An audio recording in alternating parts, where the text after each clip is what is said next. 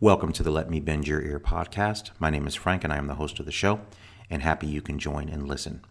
If you listened to previous episodes, thank you for coming back. If this is the first time you're listening, welcome and I hope you will enjoy the show and continue to be a listener. This podcast discusses three topics movies, sports, and politics. Each episode will be dedicated to one of these topics. Today's show will center on movies. The show is available on Apple Podcast, Google Podcast, Stitcher, TuneIn, Spotify, and Castbox under Let Me Bend Your Ear podcast. Please subscribe to the show on any one of these podcast apps so you can receive new episodes direct to your device when they become available. If you listen on Apple Podcasts, please rate and review the show. This is a very important and simple way you can help the show reach a wider audience. You can also always get the show from our website, www.letmebendyourear.com. Before I get into my review of the Netflix film Bird Box, I kind of want to discuss a quick history of Netflix because the phenomenon of this film has kind of fascinated me a little bit. So, those that are familiar with the history of Netflix knows that it started as a DVD rental company. So basically, you would sign up for an account, you'd be set up with a queue, and you would request certain DVDs, and they would be mailed to your home. And then obviously they gravitated towards streaming. Obviously, seeing the future of movie viewing in homes was going to be moving away from the tangible disc and moving on to streaming over your broadband connection. So obviously they've successfully made that transition. Uh, at the beginning of that transition, they relied heavily on releasing television series. Uh, the biggest change that they did was releasing the entire season in one shot. So obviously, the first pub- highly publicized production was House of Cards, the Washington D.C. political drama starring Kevin Spacey and Robin Wright Penn.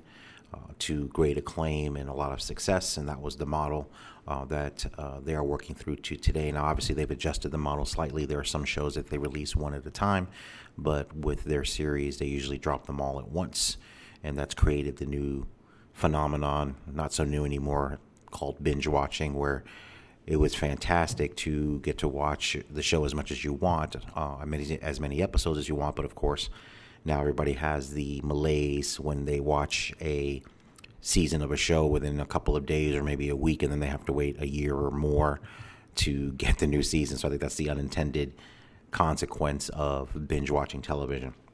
But anyway, as I was stating, Netflix was predominantly doing this through television series, not really films. So they've gravitated over the last two years into aggressively challenging the Hollywood system as far as how movies are released. So they jumped into it uh, with some big budget productions. Um, one of them was the Will Smith cop drama. Uh, I think it was called Bright, if I remember right. Uh, it was starring Will Smith and Joel Edgerton. Uh, I didn't see the film; it wasn't very well received. Netflix at the time when the film came out indicated that it was one of the most successfully streamed movies that they've ever released. Uh, to the point where they announced that they were going to make a sequel. I don't know if that's still on track, but they did announce that a sequel would be coming to that film. So again, like I said, they don't release their figures, which is an irritant to a lot of the media out there. But I think part of that irritation is I think there is a lot of resentment against Netflix. I think not by content creators, because obviously platforms such as Netflix and also Hulu and Amazon, they're looking to aggressively add to their content. So obviously, there's a lot of money being thrown around at creative, so at writers, directors, producers, and of course, uh, actors that act in these various television series and movies. So again, it's a big deal to them.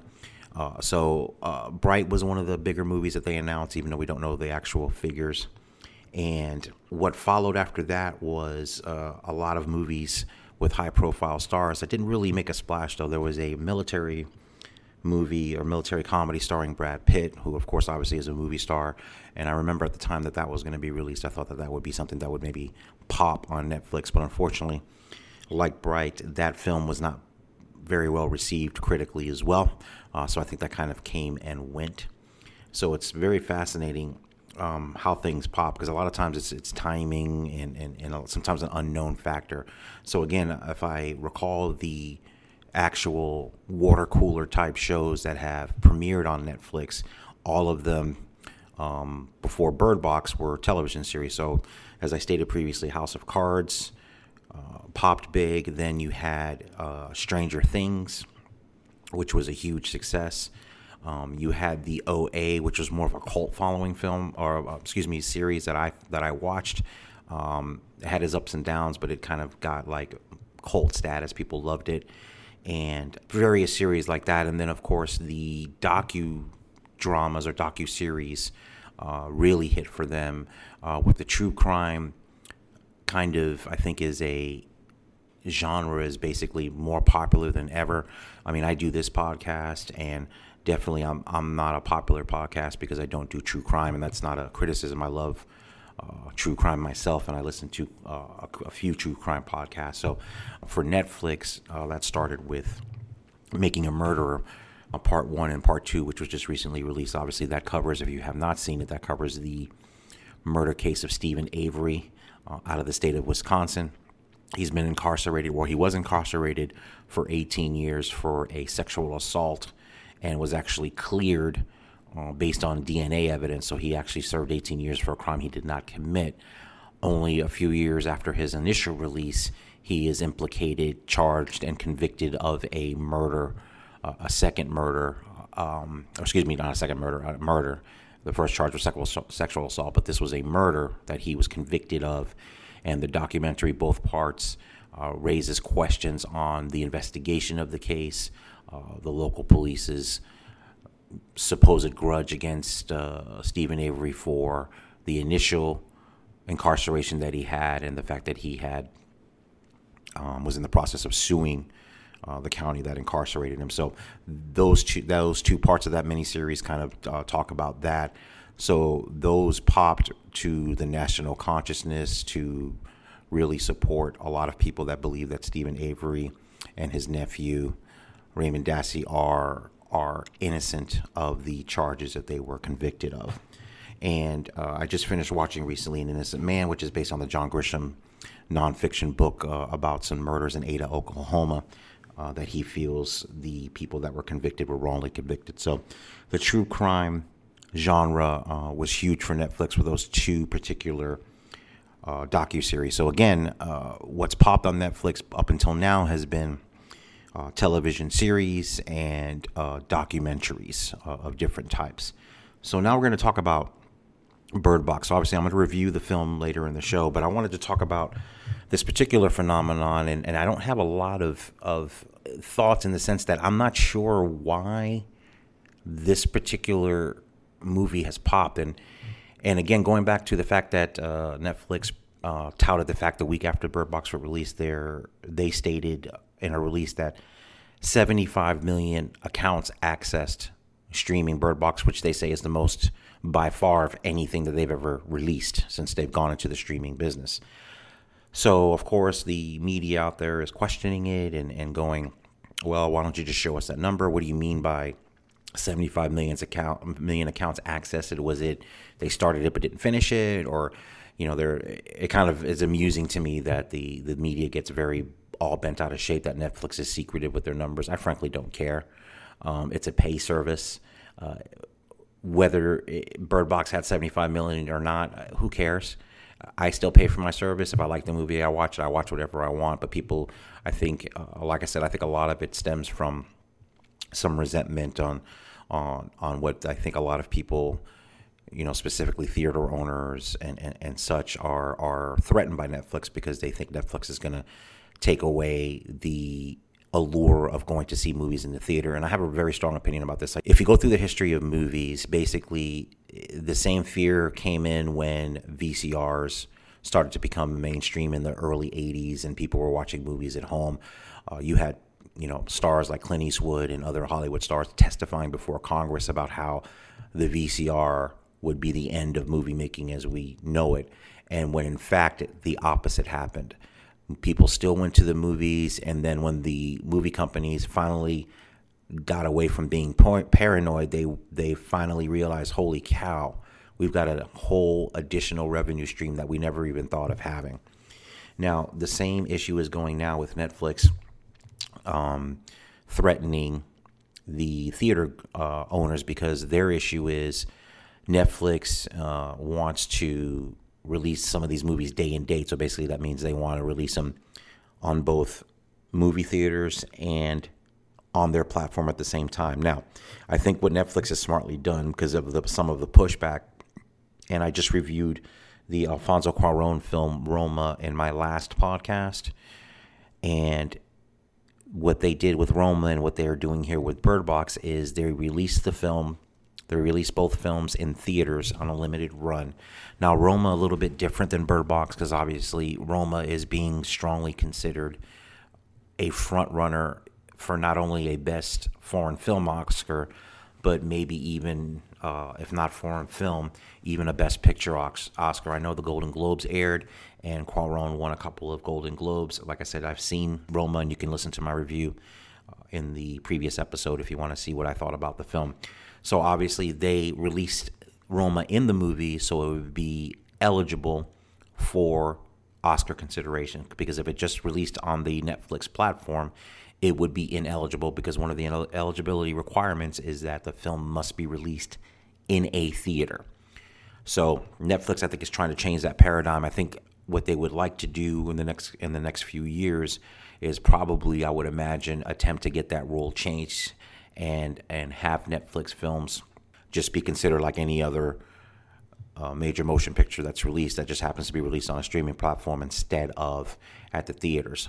So I think they're trying to work their way with that, but I think they're trying to be a little more diplomatic by doing it this way. Now with Bird Box, kind of the same thing. They released it in the theaters.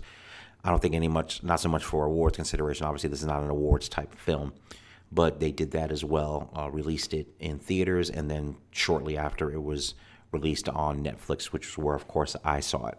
So, Bird Box is based on a 2013 novel um, by a musician and author. Was written by Josh Malerman. So, he was a musician and an author. So, he published the um, novel Bird Box in 2014. The film rights to the film were picked up by Chris Morgan Productions so this was picked up as a conventional film to be uh, released by a conventional movie company. But one of the principals that were involved in obtaining the rights to the novel, one of the producers, actually ended up uh, working for Netflix. And his name is actually, I've got his name here now, Scott Stuber, or Stubber, I'm not sure. Uh, so Scott Stuber and Chris Morgan were set to produce the film. And actually, the director of It, Andy Muschietti, was attached as a director. But uh, in July of 2017, Netflix announced that it had acquired the rights to the book. Uh, Stuber, one of the producers, became the head of feature of the feature film division at Netflix, and would develop the film at Netflix as opposed to a standard movie studio. And the first two stars attached to it were, of course, the lead Sandra Bullock and actor John Malkovich. Uh, Susan Bier was ultimately the director of the film. I'm not familiar with her work, so I don't know what else she's directed, but she directed the film. Anyway, the film was shot and released uh, in November, I believe, uh, on Netflix. I didn't see it right when it came out, uh, but I do remember seeing commercials on television for it. And I was aware that there was a Sandra Bullock film on Netflix coming out. So, I, I mean, of course, that sparked my interest because obviously Sandra Bullock, major movie star, so uh, I do observe how the the evolution of of content, how you receive content, you know, going traditional going to the movies, watching it on Netflix, DVDs, Blu-rays. I, I kind of am fascinated by how that that process works as far as what's going to be going down in the future. So obviously, when you have a Sandra Bullock film coming out, that's a she's a big movie star and the fact that it's coming directly to Netflix is obviously a big deal as well. Uh, she's the, probably the biggest movie star to be in a Netflix film. You can argue that. Like I said, Brad Pitt was there as well. Uh, Kevin Spacey at the time, before his issues uh, have gone on, obviously was a major movie star when he started in House of Cards.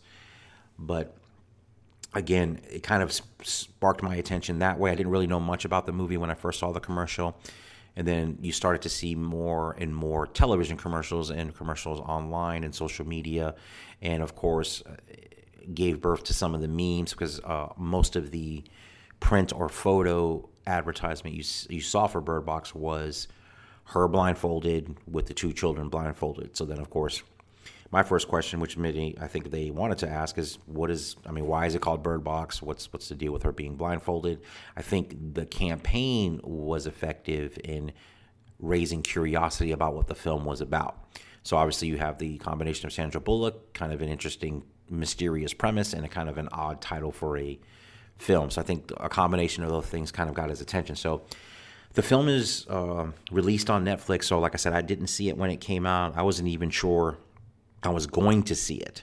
Uh, didn't really have a super desire. I mean, I knew about it, but it wasn't it wasn't piquing my interest enough where I was gonna even think about reviewing it for the podcast. But then something kind of weird happened. Uh, a couple of weeks after the film was released, you started to see uh, social media presence. So let me back up. Like I said, Netflix, I think the week after it was released or two weeks after, had made that claim that 75 million accounts had accessed the movie. So I'm like, wow, that's that's that's crazy. And then right after that, you started to see the social media saturation of the of the movie. So several things happened. So to all those people that question Netflix, saying that oh, is that numbers inflated or is it possibly inflated? It may be inflated, but what's not inflated or manufactured is the social media presence because literally almost it seemed like overnight I was seeing Bird Box memes, people on their social media posting that they had seen the movie and encouraging other people to see it or people with the opposite opinion saying the movie stunk and don't bother. But i haven't seen any kind of spike in social media for a movie like that in a long time. And i'm not even just talking about a netflix movie. I'm talking about any movie. Um, you don't really see that very often. So i think uh, i think the only two movies i think i can think of in the last six months that i've seen any kind of social media buzz if you will was a star is born which I saw and nothing near what Bird Box is doing, but that's the one that kind of caught my attention that people were talking about on social media and Bird Box. So as the weeks kind of went by, I had a couple of conversations with people and, and specifically with my wife. Then she was going back and forth on whether to see the movie. And she had decided she wasn't going to see it because she didn't want, uh, she's not a big fan of children in danger movies. So she kind of saw that that's implied in the advertisements and, and for the movie, so she was like, "Eh, I think I'm out." But then, because of the social media presence of it, she changed her mind and said, "You know what? I think I do want to watch it." And I had already told her that since the the movie has basically sparked you know everybody's interest or a lot of people's interest, I said, "All right." So I I reversed course on it. and said, "I'll go ahead and watch it." And then discuss it and review it on on the podcast. So this is what I'm doing now. But we uh, both watched the film, and like I said, I'll give my review shortly. But again, I think as I think about why this particular movie was the one for Netflix, I think it's going to go back uh, as as this this method of distributing films evolves going into the future. I, I do think that they're going to come back to this movie as a turning point, uh, either for it to explode as far as other big movies being released on Netflix before movie theaters and being successful, or if that doesn't work out, it'll point out to well, this is where it was at its zenith. So we'll see what happens, but I I do think it's worth talking about because again, I'm not sure what it is about this particular movie that is capturing the imagination of the country. So, like I said, is it? I mean, I'm sure it's a combination of Sandra Bullock being the star. Uh, it is a thriller. It's kind of a post-apocalyptic type of movie, and I know that type of genre is somewhat popular these days again with with Walking Dead and Fear the Walking Dead and and and films that have that have discussed a post-apocalyptic kind of world or dystopian world. Like if you take a show like Handmaid's Tale that's uh, set in the future, um, so a lot of a lot of stories in both television and film have focused on uh, the future of America and not and the not distant future, but the very near future and uh, not having a very optimistic view about what's going to happen. And this movie kind of falls in that line. But again, I, it, it was a perfect storm of, I think, the advertising teased it enough to get people curious about it. Uh, you know, obviously, again, the star power of Sandra Bullock. And I think the obviously the power of social media. I think people saw it initially, and I think a lot of people right out of the gate enjoyed the movie, and then word of it spread like wild, wildfire. Now I'm starting to notice since it's been a, a couple of months since it's been released that you're getting kind of the inevitable flash, uh, on that flashback, but um, um, pushback and uh, kind of predictable um, pushback on if the movie's any good or not. I'm seeing a lot more of this movie's not very good. This movie's terrible. I don't understand why everybody's getting so hyped up about it. And I think you know that's always that kind of psychological thing as well. Not to say that the, the opinions are not valid and, and you're entitled to think if you like the movie or don't like the movie, but I think I think we kind of all fall into that trap sometimes when something becomes very popular very fast. Our sometimes our inclination is to to push back against it and go overrated or it's not even good, just so you can be contrarian or uh, if you honestly think it's not a great movie, kind of push back on the popularity. But again, it's very interesting. And like I said, for Netflix, obviously, this is exactly what they want. They want buzzworthy content because obviously their job is to keep and acquire new subscribers. And if they have more movies like this uh, coming out, look, there are a slate of movies. I don't even remember the number that they're producing, but it's I think it's in the thousands. It's they're aggressively trying to become a movie and television studio onto itself. Uh, and uh, they've poured hundreds of millions of dollars into it. Uh, and like I said, a lot of the product is not good. But again, a lot of times when it comes to entertainment, it doesn't always have to be good. It has to be popular. And in the case of Bird Box, you know, you can debate whether the movie's good or not. You cannot debate the fact that it's captured kind of the moment now, and everybody either has seen it is going to see it or knows about it if they have no intention on seeing it. Uh, so again, it's a fascinating, it's a fascinating story as far as just the popularity uh, of the film, and that, like I said, that this is the one that popped for Netflix in a kind of a huge way. So I think coming off the back of Roma, they've got kind of uh, two great things going on. They've got a pretty much unanimous, unanimously critically acclaimed film by an acclaimed director who's previously won an Oscar in Roma. So you've got that, and then you piggyback a thriller with Sandra Bullock, a well-known, well-liked, world-renowned actress, and a straight-up thriller that is successful um, as far as the audience. Maybe not so much with the critics, but definitely with the audience. So it's kind of a one-two punch. That as a studio, that's the best of both worlds. You get to to have ambitious critically acclaimed smaller films that get seen by a wider audience lined up against a kind of a commercial venture in the Sandra Bullock film Bird Box and and for me personally I love that it's funny how I've been very fortunate to live in the age that I live where I can kind of be in the area of evolving technology and me being a movie buff one of the things that I miss about being a movie buff is the ability to go to the movies all the time. When I was young, single, and you know had money to spend, I could go to the movies all the time. Love doing it. Um, unfortunately, that's been severely diminished because I, you know, I work. I have a family. I have a little one, so it, it, it's tough to get out to the movies, and the movies are, are expensive as well. So a lot of challenges there. I mean, I see movies. I'd say probably probably a little more than occasionally, but not as much as frequently. So I probably see movies more than most people do.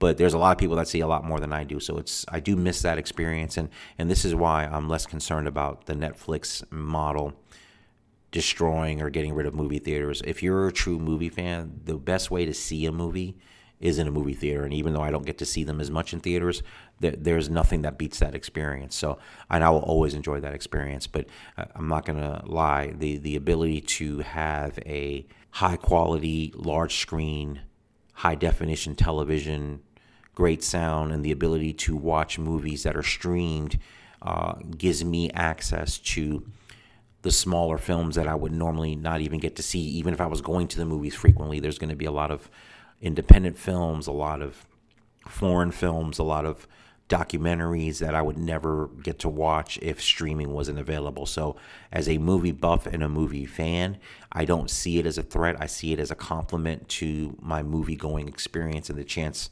for myself and I think a lot of other cinephiles to really have multiple areas of access to smaller films that frankly wouldn't really get released in traditional theaters anyway because the other issue that you're having is even though you have multiplexes with 15 to 20 screens when you have the tentpole blockbuster movies which I love when they're done well unfortunately you've got you know, let's take Aquaman, which is out now. You know, you've got it playing on five screens, then you've got Mary Poppins on three screens, and then you've got uh, Spider Man into the Spider Verse on four screens. That doesn't really leave much room for either smaller independent films or it doesn't really leave room for alternative fare or the thing that's becoming kind of a lost genre is the R-rated drama. I mean, the thing that I noticed uh, the last couple of weeks is the Clint Eastwood film The Mule.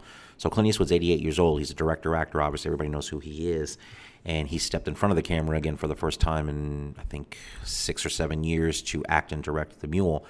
So he cranks out movies pretty much every other year for Warner Brothers, and they let him do it because all his films are shot quickly and on modest budgets. Um, he's known as a very economical filmmaker. He doesn't do the multiple take thing like Stanley Kubrick did, or maybe Martin Scorsese. He shoots it quickly, gets it done within budget, and they're modestly budget. So Warner Brothers uh, releases his films every year, and every every once in a while, he'll get films that hit it out of the park. So, like Million Dollar Baby or 2008's Gran Torino or um, American Sniper with Bradley Cooper. So he'll he'll hit one out of the park where they'll make over hundred million dollars. So on a modestly budget film, that's extremely profitable. So um, the Mule, which just really came out to some, I read some reviews actually were were actually pretty positive for the movie, and the movie is actually done well. So that kind of movie is kind of lost in kind of the shuffle of the blockbusters. Um, I think Clint Eastwood is an exception to that rule um, as far as uh, a mature R-rated drama, uh, as opposed to either a superhero movie or a, a big budget comedy or an animated film, which seem to be the ones that make the most money now. So again, uh, the Bird Box phenomenon is kind of interesting. Uh, I've heard recently that there is some dangerous things that people are doing. That's the Bird Box challenge. I don't even know what that is. I haven't looked it up because it's probably stupid, so I don't care. Um, all I know is that Netflix put a warning out to don't be stupid and not do it. So I'm gonna add the same warning. Whatever the Bird Box challenge is, please don't be stupid and don't do it. The fact that we even have to say that is ridiculous. So the film Bird Box stars Sandra Bullock, as Malorie Hayes, Trevante Rhodes as Tom, Jacki Weaver as Cheryl, Rosa Salazar as Lucy, Lil Rel Howery as Charlie, BD Wong as Greg, Sarah Paulson as Jessica Hayes, and John Malkovich as Douglas, among others. So the film opens with Malorie admonishing two children to stay blindfolded and basically advises them that they're about to go on a dangerous trip down a river to a place that's safe. And if the children do not listen to every single instruction that she gives them, they will perish. Uh, so obviously, these are very young children, and she's giving them a very blunt and stern message about the trip they're about to embark on, the dangerousness of it. She's basically holding nothing back.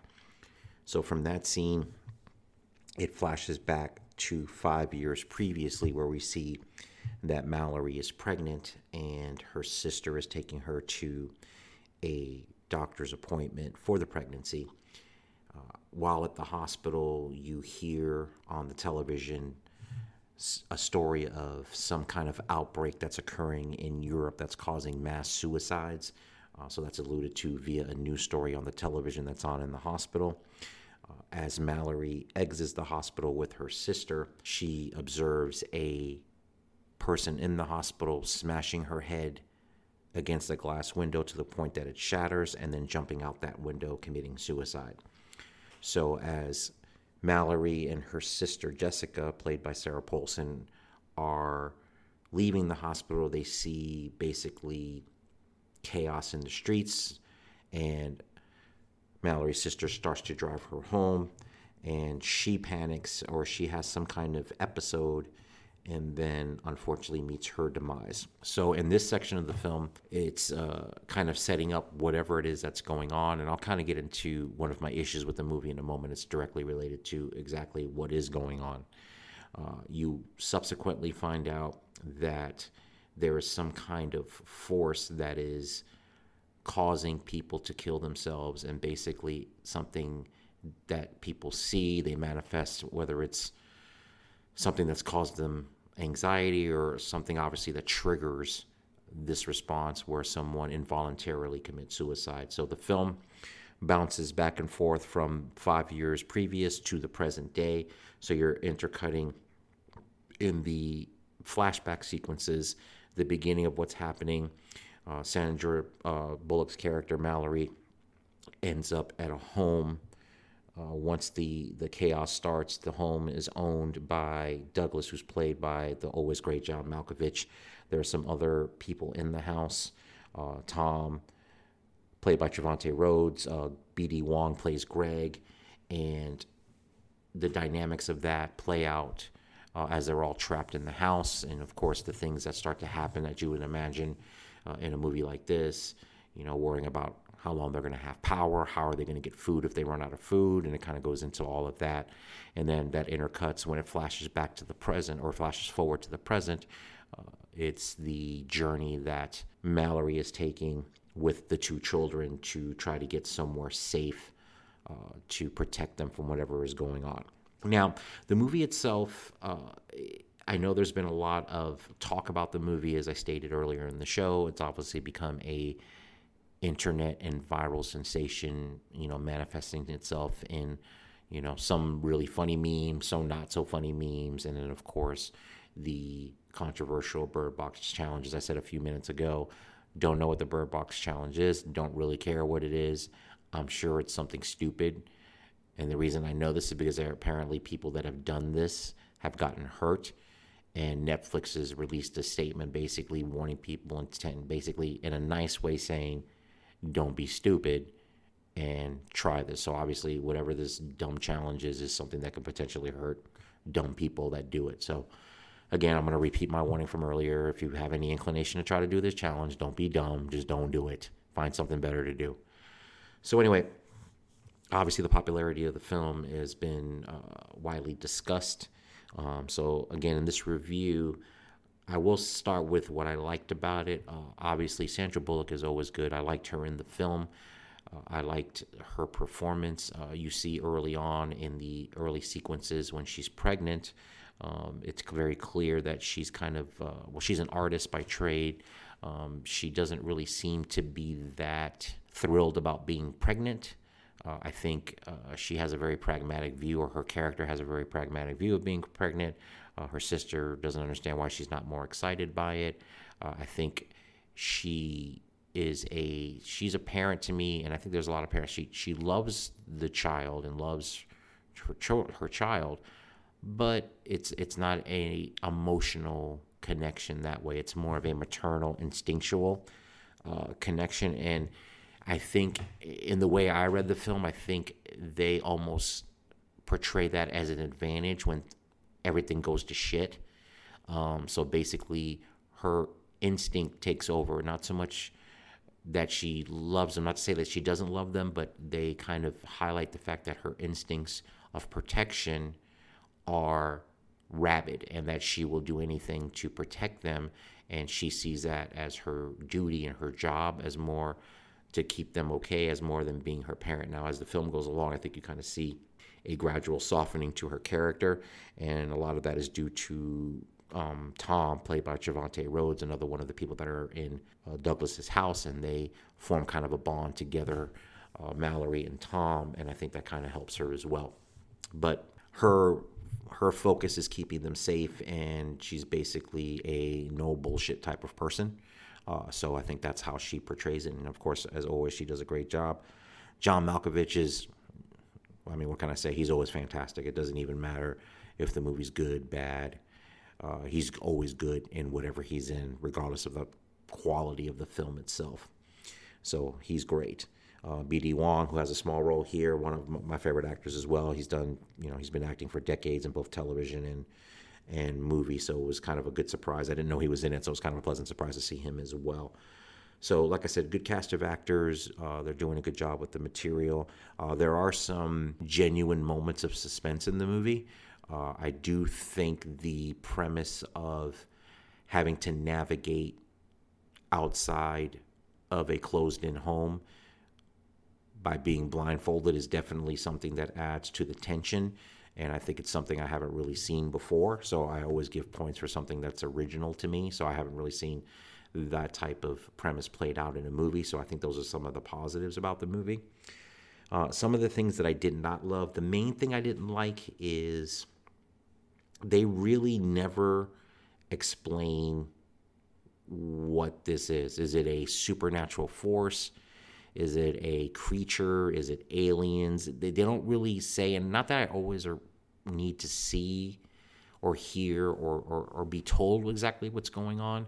But I think for this film, it would have benefited it. I think it. I felt that it was missing, so that kind of tells me that the movie without giving you that information is really not a great movie. It's a good movie, but if it was a great movie, I think I wouldn't have cared what was causing it because I would have been so wrapped up in the story and the characters that that question wouldn't have been as important to me as it was after watching Bird Box. So I think I wish they had gone into that what exactly it was. I did see a a title of an article. I didn't open the article and read it, where I guess apparently they are some kind of creatures or monsters that I guess they actually filmed them but cut it out of the movie because I guess based on the title of the article, apparently these creatures, quote, monsters looked ridiculous. So if that's true, and they made an editorial decision because the monsters look ridiculous to leave them out, then I'm totally fine with that decision. Uh, but I wish either they would have done it in a different way or kind of elaborated on what was going on, uh, about what caused it. Uh, I think, like I said, I haven't read the book that it's based on, so I don't know if the book elaborates on the cause or not. Uh, I do know, uh, and no spoilers here, so I'm not going to give it. I do know that the ending was slightly changed. Uh, so the spirit of the ending is the same as the book. So, so if anyone listening to shows read the book, the the movie does change the ending somewhat. Uh, so uh, at least uh, you know I know some people may be annoyed by that, but if you've read the book, maybe it's kind of nice when it's not exactly as the book, so you get maybe something a little bit different. But again, the performances are good. Uh, like I said, I, I enjoy the movie for the most part. Like I said, with the with the exception of the couple of issues that I had there, uh, I do think it, there was, like I said, genuine scenes of of suspense, uh, especially when uh, Sandra Bullock is uh, on the river with the children, blindfolded, trying to navigate a river with rapids and and and and the and the dangers that are coming their way doing it all while blindfolded, while trying to keep the kids calm and and kind of keeping her wits about her. So I think that's part of the movie. That's the part of the movie I liked the best. Um, and like I said, getting to the end won't give away the end. I think it the ending made sense and and and kind of uh, wrapped it up. Other than like I said, that it didn't really get into what caused this whatever was going on to go on. So I would have liked more of that. That's my personal thing on that. Uh, again, the acting was good all the way around. Uh, Sandra Bullock was great. John Malkovich was good. Um, Lil Rel actually, I mean, bring him up too. He plays Charlie. If you're not familiar with Little Rel Howery, he is a comedian, I believe stand up as well. He has a show now that's on Fox, but uh, he is best known uh, as uh, the friend, the security guard in Get Out. So the the the Jordan Peele film. So he's he's if you've seen Get Out, he's hilarious in that movie as well, and actually plays a central role in the film uh, as it progresses. But uh, he's in this as well, um, and he's funny as well because when he's talking about when when the when the when the people start to get trapped in John Malkovich's house right at the beginning of all hell breaking loose, when he goes into this this kind of diatribe about about what's happening. So basically, putting a religious context into it. It's just the way he explains it is, is just funny because it's and it's realistic though because I think you would have if you have several people in the house, you would have that guy, that panicking guy that's gonna tell you that the end of the world is brought on by some kind of either religious, spiritual god, Satan. So that that totally rang true with me, and I think if I was in that situation, you would always have that one guy that'd be that, and he was very good in that small role that he had. So I enjoyed it very much. So his performance was actually really good. So, based on my review of it, my issues with it, my things that I thought were good about it, I'm going to go ahead and give the Netflix film Bird Box three Van Goghs out of five. So that means uh, I like the movie. I think it's a movie that's good but not great. Um, it's not a movie probably I would see more than once. So based on that, those aspects, I'll give it a, a three Van Gogh review. Thank you for listening to the show. If you like what you heard, please subscribe on any of the following podcasting apps. Apple Podcast, Google Podcast, Spotify, Stitcher, TuneIn, or Castbox. You can subscribe to the show's YouTube channel under Let Me Bend Your Ear podcast. Follow the show on Twitter. The handle is at Bend Your Ear Pod. Uh, that is also the handle for Instagram. If you have any questions or comments, you can email the show. The email address is bendyourearpodcast at gmail.com.